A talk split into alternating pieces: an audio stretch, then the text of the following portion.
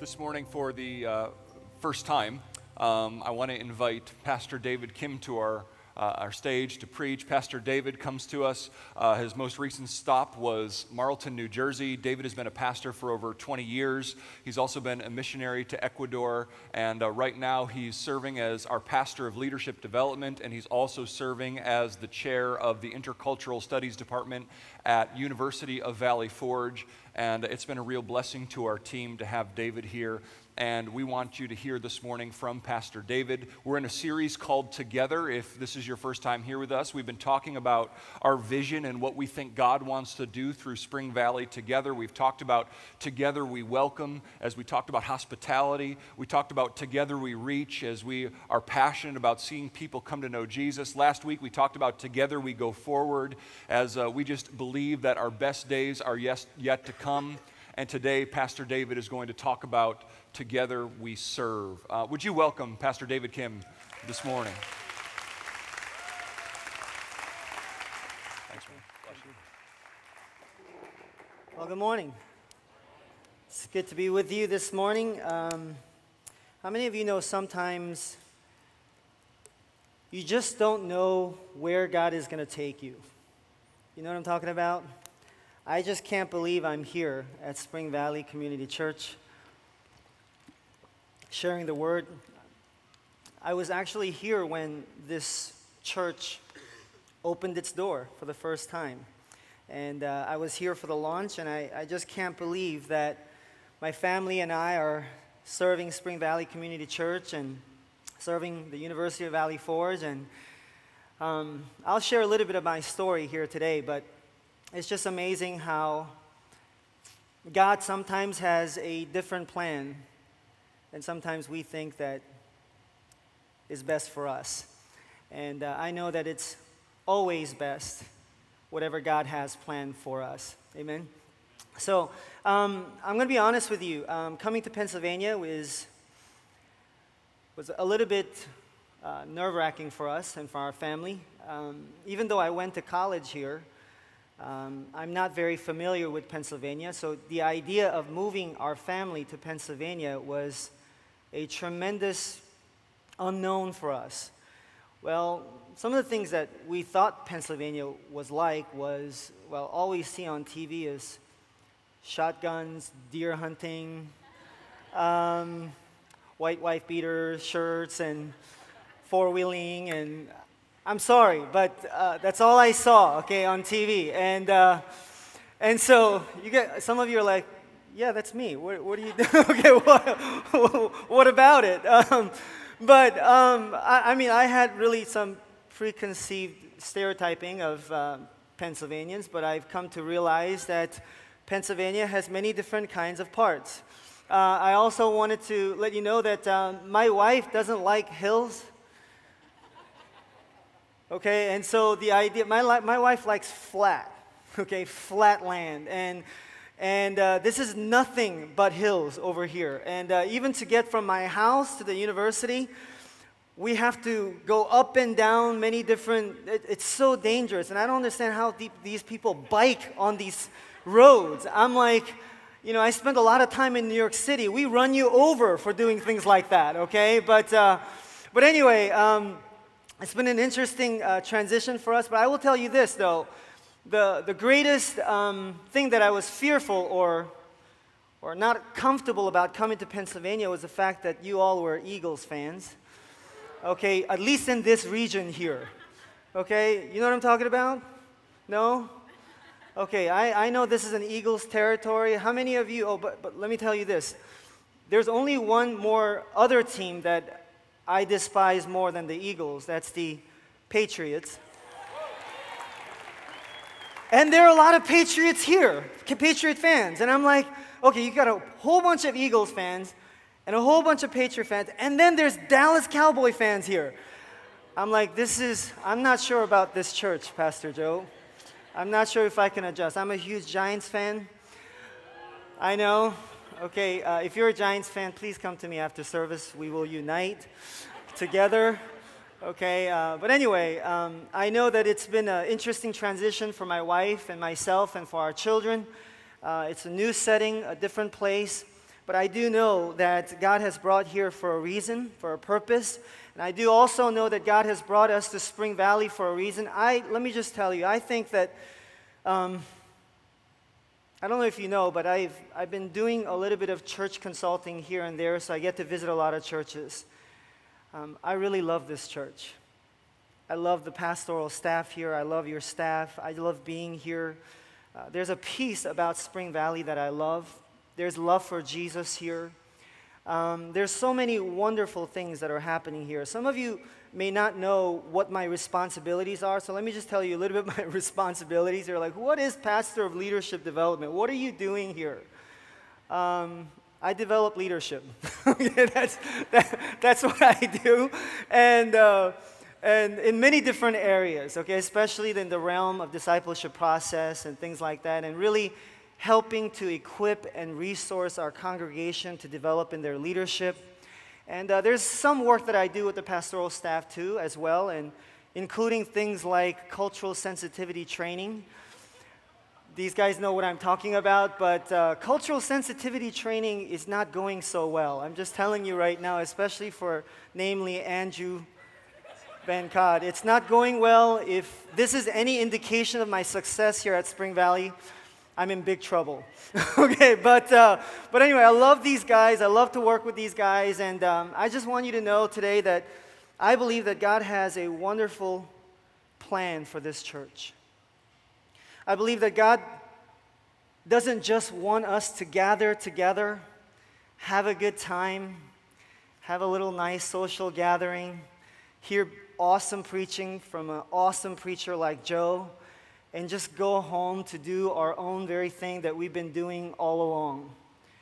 I really believe that God has a purpose for Spring Valley Community Church to be used for His will, for His plans, and for His kingdom. So when I say Spring Valley Community Church, I'm not talking about 10% of this church that are serving, or maybe it's 20%, I don't know what the exact stats are, but I'm talking about every single one of us that is in this church that we have a part, and together we serve our Lord, our community, our church, our families, and we serve our living God together. Amen. And so I believe that every single one of us has a part. And today I want to talk to you about that today. I want to ask a couple of questions. What would it look like if our church truly live to serve Jesus and others and not ourselves? What would that look like? You ever, you ever wonder sometimes, like, if we actually did the things that God tells us to do? You ever, like, if I actually became the husband that God has actually called me to, what would our family look like? Right? What, what about in your jobs? What, like if you were actually doing the things that God has called you to do, what would your workplace look like? What would our church experience be like if we came to church not for ourselves and came to serve Jesus and others? What if we came to church and actually realized that we're here to serve one another and serve Jesus instead of just for ourselves and looking to be fed and looking to looking for God to touch me. Uh, those are all wonderful things that are necessary. We're going to go over that. But what if we actually came to church for that? How will the church experience be different? I imagine it would be very different than maybe some of us have experienced thus far. What would our neighborhoods we live in look like if we lived not for ourselves, but to serve Jesus and our neighbors?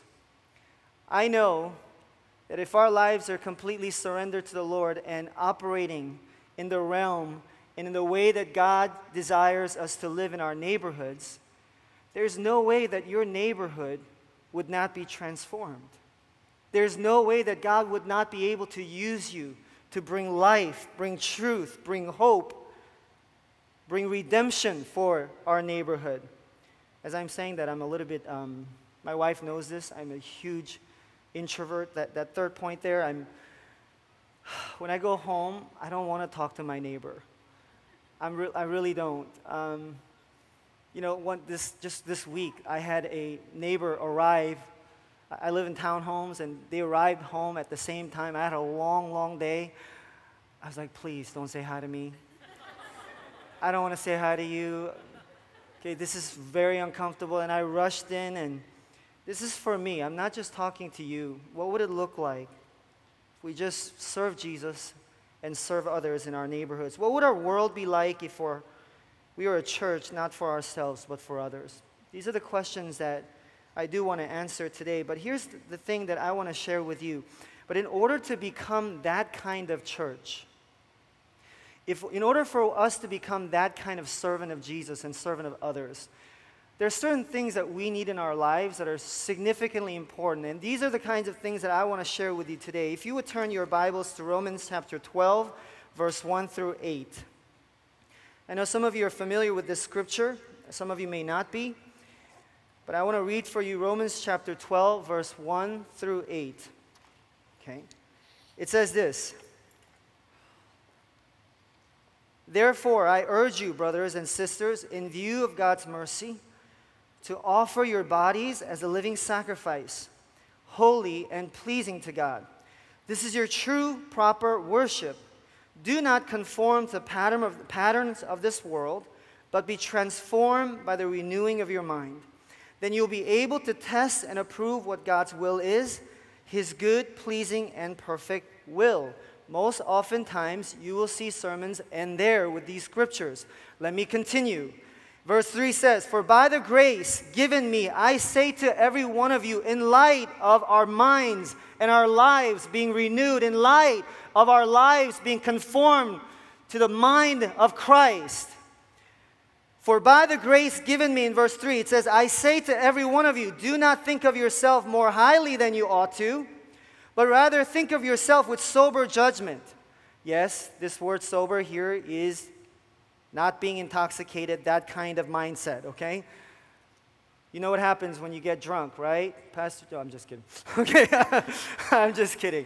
Um, but you guys understand what I'm saying, right? Here, so you, we understand the sober judgment with clarity, in accordance with the faith God has distributed to each of you. For just as each of us has one body and many members, and these members do not all have the same function, so in Christ, we, though, though many, form one body, and each member belongs to all the others. We have different gifts according to the grace given to each of us. If your gift is prophesying, then prophesy in accordance with your faith. If it is serving, then serve. If it is teaching, then teach. If it is encourage, if it is to encourage, then give encouragement. If it is giving, then give generously. If it is to lead, do it diligently. If it is to show mercy, do it cheerfully. Amen. Let's bow our heads in a word of prayer. I know I spent a lot of time just sharing for, with you to set this up, but we have enough time here to delve into this. Let's bow our heads. Lord God, I just pray right now that you would touch our hearts and our lives. Lord God, I'm not worthy to speak your word. I'm a sinful man, but saved by grace. And I've been created, Lord God, to, to do your will and to serve. And so I stand here. Though I'm not worthy, I pray that you would use me to just communicate the word that you desire. And I pray that every single person here that are here, I don't know where they are, what their needs are.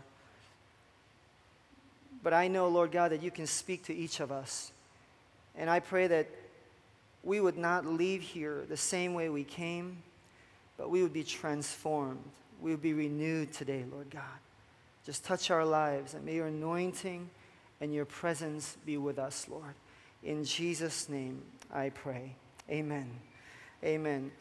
It says in Romans chapter 12, verse 1 here, it says, Therefore I urge you, brothers and sisters, in view of God's mercy, to offer your bodies as a living sacrifice and holy and pleasing to God. I'm going to come back to the idea of in light, okay? The idea of um, this, it says, Therefore, I urge you, brothers and sisters, in view of God's mercy. I'm going to come back to that towards the end.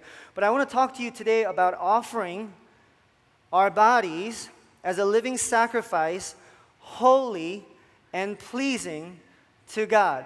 When I read something like that, it tells me that God really does have an expectation of us. there is something that God desires of us. When we oftentimes come to church, we just look to God and say, God, what do you have for me? Is that right? Okay, um, it's just me again. Okay, you know what I'm talking about, right? Even as a pastor, when I come to church, like when Pastor Joe's preaching, I want the stuff that God has for me. You know what I mean? And, and I want it. And I know that in God I find all kinds of healing, peace, satisfaction, fulfillment. Everything that I know and I need, I can find in Jesus. And so I look for that. But there aren't often times when I stop to think that maybe there's something God wants from me, or there's something that God desires from me. And according to the scripture, there is something that God desires from me. And this, when it says therefore here, okay, all of you who are students of the Word of God, you know, and you know Pastor Joe talks about this all the time, right? That you have to think in consideration of all the preceding scriptures that went before. Really, what Paul is saying here is in light of, in view of chapters 1 through chapters 11, where he expounds on the gospel of Jesus Christ, where he expounds on the good news, where he expounds, though we were not deserving, that yet Christ went to the cross for us and paid the ultimate price so that we can have new life. And that He did this work not because of anything we've done, but because of what Jesus has done. So, therefore, this good news is the gospel. And in light of explaining this gospel from chapters 1 to 11, He says, Therefore, I urge you, in light of this, in view of this mercy, offer yourselves, myself, our bodies, as living sacrifice. That's what it's talking about here if we, I'm, I'm telling you right now, I just want to make a side remark just from my heart. This is my home church, right? Okay, this is my home church. This is where my kids attend. So, can I at times just talk to you heart to heart? Just brother to brother, brother to sister. And just say, I want you to know today that sometimes we can know about God's grace, we can understand it here and we can hear it all the time when we're in church, and we can talk Christian stuff around all the time. But my prayer for you is that this grace become a reality in your heart and in your life. That when you utter the name of Jesus, that our gratitude and our love for Jesus will explode because of our encounter with His love, because of who He is, how incredible and awesome God He is. You know, oftentimes I think about myself and I go, God, you know, you, God, you're such a big God. You're creator of the universe. I, lately, I've, um, I've been teaching this class called Biblical Theology of Missions. Okay? And I'm teaching it, but I'm learning. I used to know this stuff, but I'm like, my gosh, and here's the thing that I'm learning. I, I'm learning uh, that God is a unique and incomparable God that can't be compared with anything in my mind. Rick Warren once said, It's like if you're trying to understand the depth and wisdom of God, it's like an ant trying to understand the internet. Okay, okay. That makes sense to me. It's like the ant trying to understand the internet. God is such a big God. How many of you seen pictures of the galaxy? Here we live, it's a, the galaxy is so phenomenally large and grand, and the expanse of the sky, all of that, God spoke all of this into being. God created all of this. And He has a plan to redeem mankind because of our lostness. And this is not just a theological truth about something that we talk about in church. But when I look towards God and I realize, my gosh, He did this for me. He did this for me. Unless we come to the reality of that truth for our lives and have experienced that for ourselves, we will never understand this scripture. We will never understand what it means to offer up our bodies as living sacrifices. Let me talk to you because no matter how much I tell you what that is, we will never be able to do it. You'll never be able to do it. I'm telling you, I can stand up here and say, You need to serve. You need to do this. You need to do that.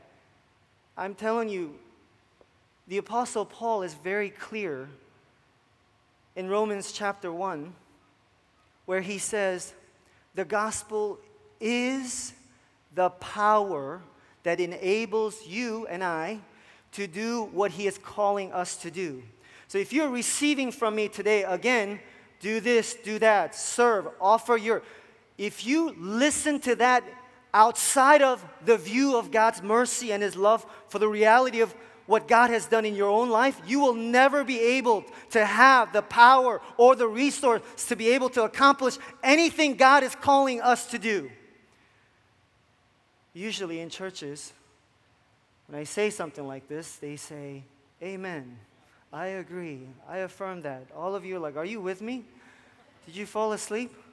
Okay, remember, I'm in a different cultural context here, okay, outside of New Jersey and outside of New York. So you have to tell me if I'm connecting with you, if you're understanding what I'm saying. You understand what I'm saying, right? You will never be able to have the power just by your pure will to offer your bodies as living sacrifices. It must come, and it must be that power is generated by experiencing the love of God and His redemptive work in our lives. So let's talk about this. What is body? Okay. Pastor Joe, you spoke and expounded on this when you were speaking at the University of Valley Forge this past week, and I really appreciated that. Here, it's not talking necessarily just about your physical body, right? And during that time, there was this in the in the Roman Greco area, you know, time, in this period, oftentimes there was a separation of understanding, like this idea of dualism, where the body was a really bad thing and the soul is a good thing. So whatever you do with your body, you can do whatever with it because it's not, it's not, it's, it's a non-factor. Okay, it's, it's the idea of dualism. But here, when the Apostle Paul says that we are to offer our bodies, he's talking about soul, body, everything as living sacrifices. I thought about this this idea of living sacrifice. How many of you love to sacrifice? many of you love to sacrifice? Oh, yeah, I'm sure you do. Okay, um, I don't like to sacrifice for anything. So when I read scriptures like this, it makes me very uncomfortable. Living, present, continuous, always. We must be a a body, everything within us soul, mind, spirit, body, everything offered to God as living sacrifices. There are a couple of types of sacrifices in the Old Testament. One is the kind of sacrifice where if you sinned, you had to bring an animal so that the animal would be offered up, killed for that sin, so that that will be fulfilled. We know that this kind of work was done for us by Jesus Christ. We cannot atone for our sins. Jesus is the only one who can be that sacrifice for us. So, in light of that sacrifice, there's another type of sacrifice the Old Testament talks about. It's the, it's the, it's, it's the idea of bringing the best, awesome, perfect animal it's, it's the wholeness of the animal, and they used to have a burnt offering to God, and they used to burn up everything. There was not a single part of it being left. So when I read this scripture, it says we ought to offer ourselves, our bodies, as living sacrifice. I read it as there can't be any part of us that remain. Every single part of our lives must be offered to God as living sacrifice as I live this light in view of God's mercy. I want to share with you today that oftentimes we have this idea that God is our personal assistant. Okay, how many of you know what I'm talking about, right? We only know God as finding us that parking space, okay, or going somewhere and God, I need you to really come through. Otherwise, I'm going to have a really hard time over here. God, I really need this job. And I know, I heard in the scriptures that you're an omnipotent, all powerful, providing God. So, therefore, I really need this. So, would you come and provide for me? Do you know how ridiculous and ludicrous that sounds? That God would be our personal assistant, the God of the universe who created the galaxies and who spoke things into life. Can you imagine God carrying a little briefcase and following after you and doing everything that you're asking Him to do? Can you imagine that picture? But that's what we do all the time. We serve a mighty God who has a plan. Not only for you as individuals, but for all of humanity, which is to redeem it. And God is calling us to come and be a part of that mission. God is calling us to be a part of the body of Christ that He chose, our royal priesthood here, to be the witness for His love. He has a plan for our lives, and God is calling us to become a part of that. And here's what I want to talk about in terms of this idea of offering everything whole. God cannot be an addition to our lives. God cannot be something that we add to what we already have. You see, in American Christianity, I think that sometimes we've lost our way in thinking that, okay, here's our life, here's our family, here's what we do. Now we need Jesus to come and help me in these pursuits. That's not how the gospel works. How many of you know what I'm talking about? In view, because I'm telling you, when you experience and taste the beauty of Jesus, there is nothing else that compares. There is nothing else you would want to live for than Jesus because the weight of God's glory and His majesty and His beauty far outweighs, not only far outweighs, when you come in view of God's mercy, all the stuff that was important to us is no longer important. Everything fades away in light of God's beauty and His glory. Everything fades away when we encounter God's mercies for our lives. And so, it's not the idea. See, when you truly, when I truly encounter Jesus, we can never add Jesus to something that we're doing.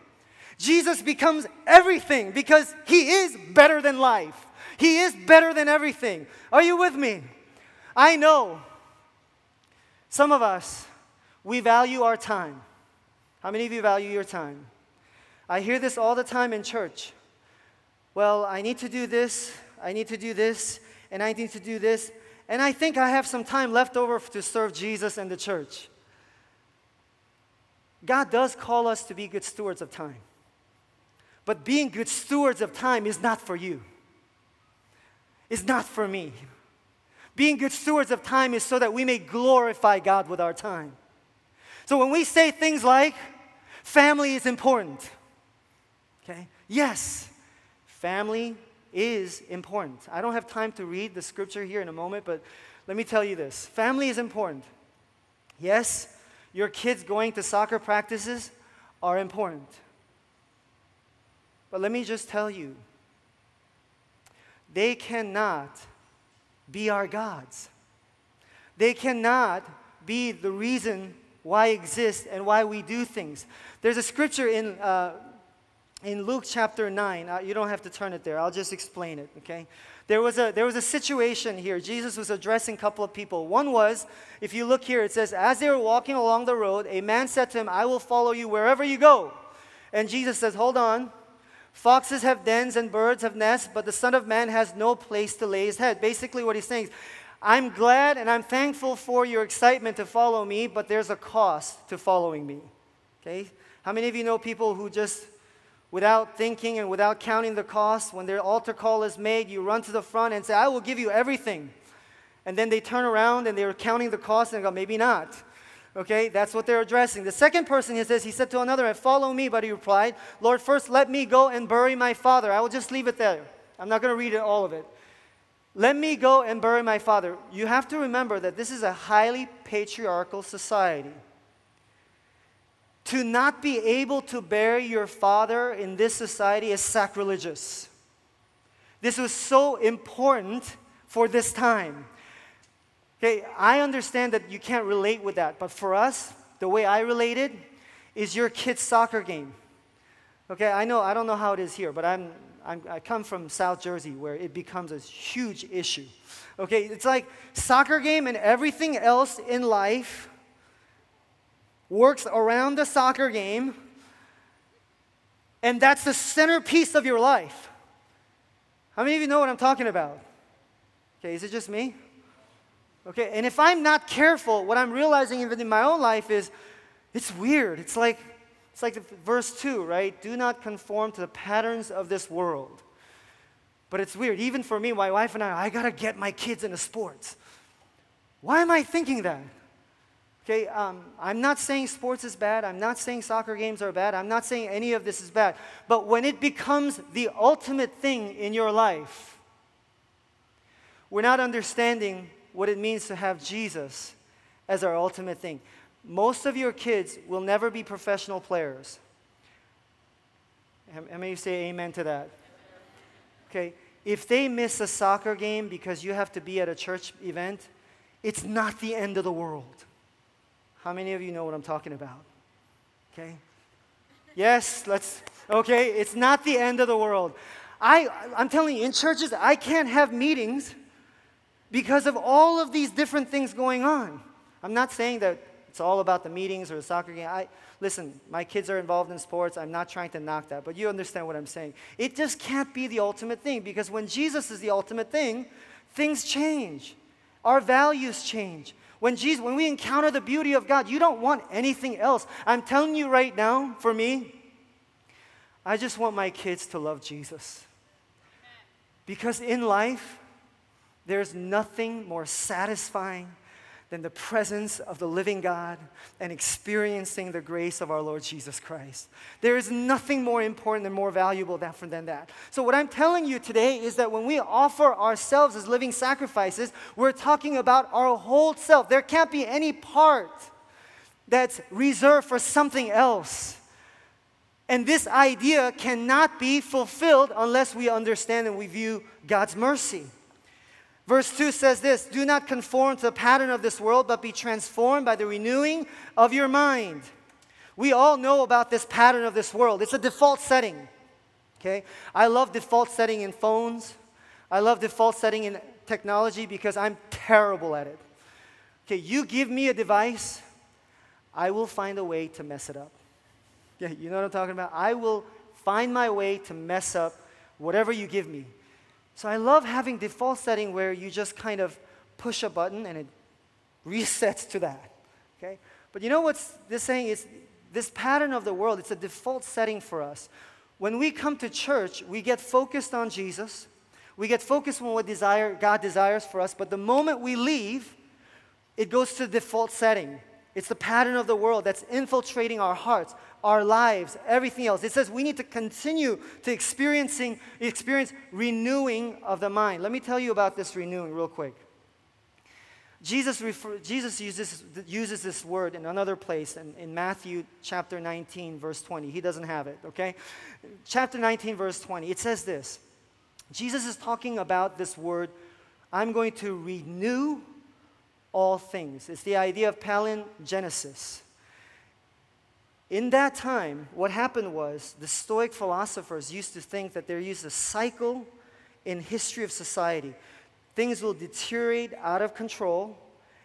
Eventually, some catalyst, you know, cataclysmic event will occur and it will reset. Okay, so throughout the history of the universe, it will keep resetting It'll just spiral out of control. It'll keep resetting. They had this philosophy. Jesus uses the same word to describe his coming new heavens and the new earth, new kingdom. He says, I'm going to renew all things. For those of you who forsook it all, all of it, to follow me, for those of you who lost it all, you're going to find the real life. I'm going to bring this, bring about this renewal for the ages, that nothing will be the same again as it was, but a new kingdom is coming. But how many of you know today that new kingdom, for those of us who has accepted Jesus Christ as our Lord and Savior, can experience that kingdom reign here today? Because Jesus Christ lives in your heart and in my heart. Let me say it this way. How many of you are excited about heaven? Okay? I'm excited about heaven. I can't wait. My father is there. I can't wait to go. Okay? But one thing that we don't oftentimes talk about in church is that heaven is not really a picture of so many of us have grown up with, which is like streets of gold, pearly gates. It sounds like the best of the world is in heaven, right? If that's the case, I would expect in Revelations to describe the most gigantic, enormous, majestic church there. Is that right? Like right in the center of it. And everybody is worshiping. I, I imagine that kind of heaven, right? With golden streets. But I want you to know that the kind of heaven that Revelation describes is nothing like that. It says heaven is the perfect dwelling place of God. It's the dwelling presence of God. The presence of God and our relationship. There's nothing else you need. Gold is on the street because it has no value anymore. It's not the best of everything over there. It's the fact that over there, your soul will be completely and utterly satisfied with the perfect dwelling place of God. And if that's the case, we also know the kingdom of God is here in our hearts. That when we understand the reign of God in our hearts, that Jesus reigns in our hearts, right? So, so what does that mean here? look, look at this. It says here, then it says, um, but to be transformed by the renewing of your mind. Renewing of what? Then you will be able to test and approve what God's will is good and perfect will. His kingdom's reign. Our mind needs to be renewed, reset, transformed, metamorphosis. It's morphe. It's the idea of our lives and our lives transforming to the likeness and understanding of the kingdom of God where God's rule reigns. So here on earth, we want God's rule to reign. We want to offer our bodies as living sacrifices and we want our minds to be renewed so that what? His will will be done. I don't know about you today, but sometimes for me, I get confused in church. There's so many things that are happening in church and so many things that people want and desire and there's so many churches go all kinds of not this church. I'm talking about some other churches, okay? Not not here, not Spring Valley, but sometimes I get confused about the will of God. But I need a renewing of mind to be aligned with the will of God. I want to share with you in the final component of this message here that the will of God is for us to serve together in community. Let me say it again. The will of God, if God were to really reign in the church, let me say it again. If God were to really reign in the church, we would truly be a community serving together. If we truly allowed God to reign in our hearts, we would be in community together. It says here in Scripture that the body has many parts, members, and to each, I love this. Yes, body has many parts, but to each of you, God has given a responsibility and a purpose for your life and for my life. Are you with me? It says in Ephesians chapter 2, verse 10, we are God's handiwork or workmanship created for what? For His purposes. Okay? You can take that off. Now, when we talk about the word workmanship, we're talking about this word poemos. Okay? Poemos is like art. Okay, it's where we have the word poem comes from. I love it when God says to me, that I'm God's artistry. My wife is like, Oh, you have no idea. okay? You have no. Some of you, you're looking at each other, you're like, What? Okay, you're not God's artistry. You are, no, okay. don't, don't mention any names or things like that, okay? But it says here in this word that we are God's poetry, artistry. Every single one of us. Verse 4 each of us has a part that we play. And we ought to serve together in community. We're supposed to serve one another. How many of you know that if you can't, if you want to teach, you need to have people who are listening to the teaching, correct? Okay, if you want to show hospitality, you need to have people that you're actually sharing that hospitality with. There's this idea of communal serving for what? It's to bring glory and witness to the love of our Lord Jesus Christ. So that when we serve one another in community, the world will know of His great love. How will people know? How will people know this love if we can't show it here? You know, I love it, Pastor Joe, when you had uh, Dane walk down the middle of the aisle and we are all standing up and cheering to express hospitality. If we didn't have radical, extravagant love through our serving one another as we offer ourselves as living sacrifices before the Lord, if we can't demonstrate it here, who will know about the love of Jesus Christ? It must be demonstrated here. Each and every single one of us have a part to play. I know that community is not something that comes natural for us. How many of you know that? Okay?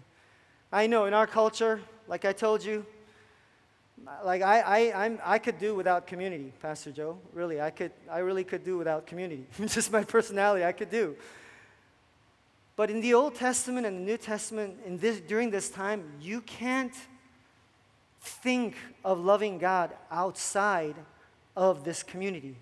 Even when we said, for example, in verse 12, it says, in view of God's mercy, in chapter 12, verse 1, to offer your bodies as a living sacrifice. Here's something I want you to know that you can't really see from this text, just reading it in English. The bodies, yes, it's plural, referring to the bodies here. Okay? But living sacrifice is not plural, it's singular. And this idea is that we as community together are living sacrifices unto the Lord. It's never meant to be read as me as an individual. I want to offer myself as a singular okay? Not as an individualistic thing, but as a community together. We're offering ourselves as a living sacrifice unto the Lord. When you read scripture, we are never ought to, there's so many times we misunderstand the scriptures because we are looking at through the individualistic American lens to say, hey, it's talking about men. No, no, it's talking about us together. I also want you to know that whatever happens to you in that case affects me. And whatever happens to me affects you. Hey, if I'm going through a struggle, I just want you to know that biblically, it should matter to you. That you should not be okay with it. If something happens to, to, to, to anyone in this congregation, not because I'm a pastor, but because I belong to this community, it matters to me. In Old Testament, right? You've heard of this before in Jewish, Jewish greetings, shalom. How many of you heard that before? Okay, everybody say to your person next to you, Shalom. Okay, what does that mean? Peace be with you, right? Peace be with you. Do you know that this shalom has so much more depth to it?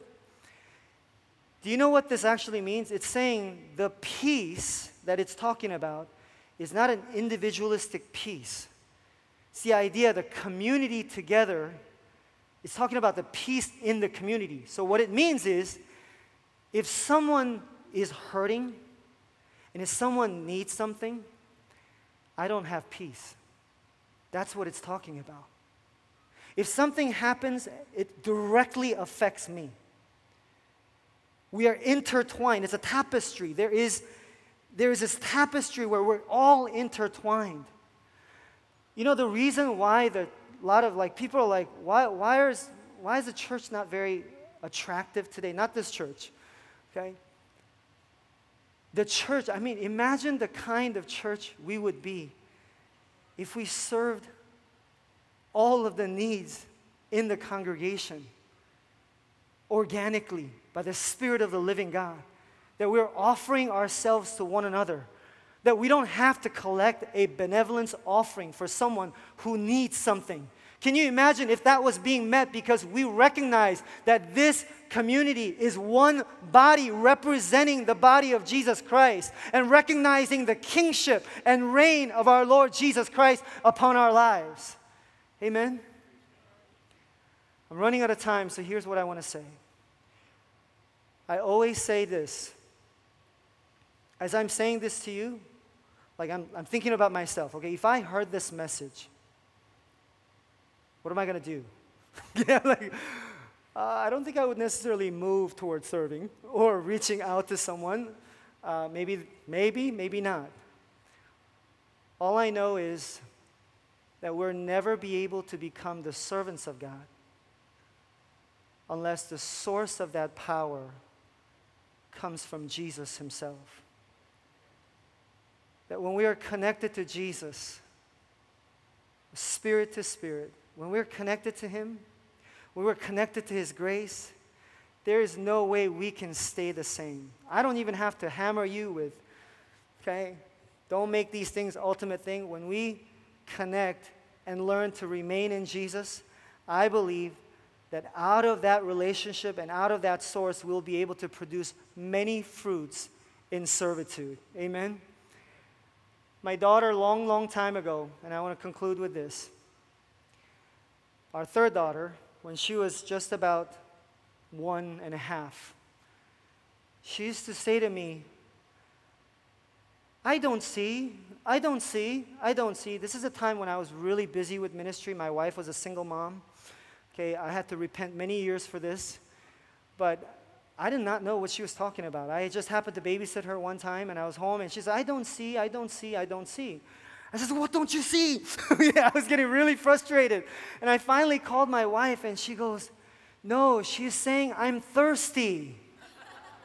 I thirsty. I don't see. I was hearing, I don't see. She was saying, I'm thirsty. Can you imagine for an hour and a half, she was telling me, I'm thirsty. And I was hearing, What don't you see? How much more with Jesus? We need to learn to hear his voice. What he's saying to us in moment by moment, where to serve. I'm not even going to tell you where you should serve. You need to listen to the voice of God. You need to listen and be connected to the voice of God so that in the gifting, in the strength that God has given you, to each of you, God has given you something where you ought to use that for the glory of God. But the timing of it, where, how, what, that's the, you need to listen. You and I need to listen to the voice of the living God to direct us for that. But I'm telling you, if we're not connected to Him, we're not spending time with God, how will you know? Are you with me? Would you stand with me at this time?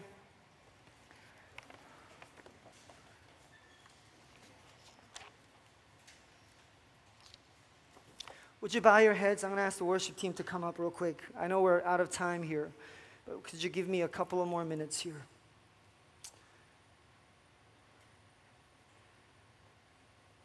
Would you just take a moment to connect with Jesus? Would you just take a moment to connect with Jesus and say, Lord,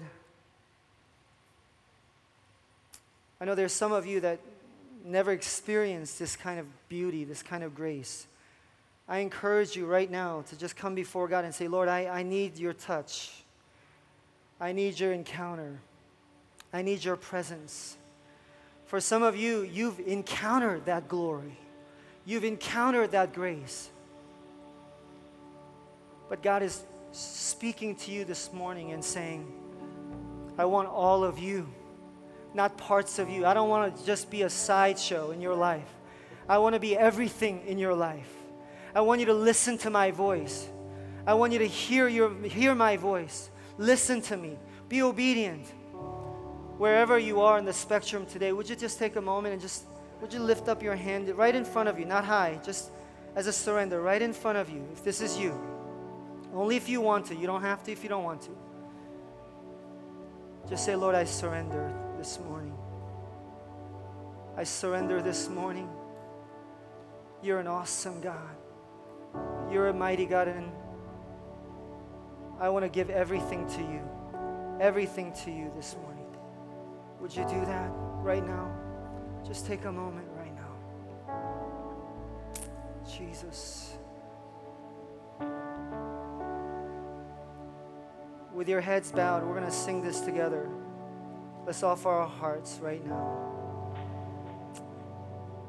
don't look around, okay? Just sing along. If you don't know it, you can look it up on the screen. But if, This is my desire to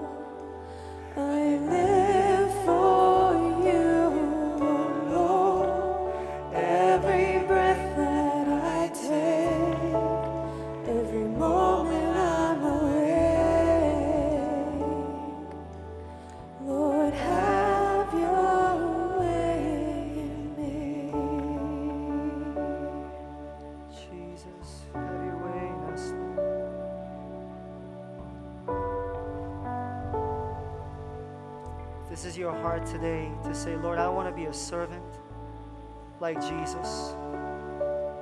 I want to be like Jesus today. I want to offer everything that is within me to serve you. If this is you, would you place your hand on your heart? I want to pray for you and close this. Lord God, I just pray for these hands on their hearts. Only you can transform our hearts and our lives. We cannot serve the way you desire us to serve without you, without your presence, without your love, without the power of the gospel. So I pray today that you would draw us nearer to you, nearer to you, Lord God, every day, every moment, that we may learn to abide in you that we may learn to hear your voice, that we may never miss the opportunities to serve the way you want us to serve. We love you, Lord Jesus. We pray all these things in Jesus' name. Amen. Let's give the Lord a clap offering this morning. God is good. Amen. You may be seated. I have one housekeeping uh, item for you. In your, would you take out your orange card?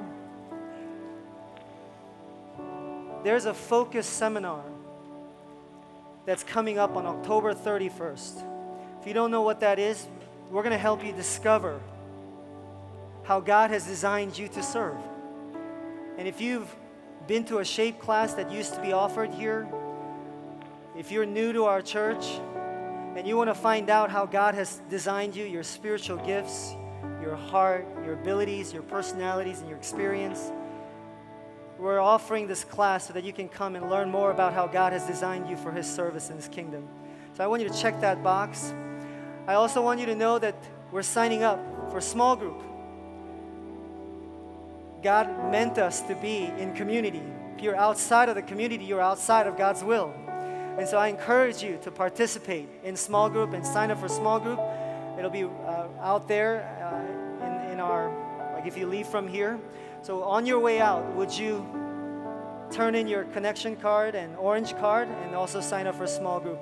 God bless you as you go. Forgive me for going long. Pastor Joe will never let me preach again, and I'm okay with that. Okay, Lord bless you as you go. God bless.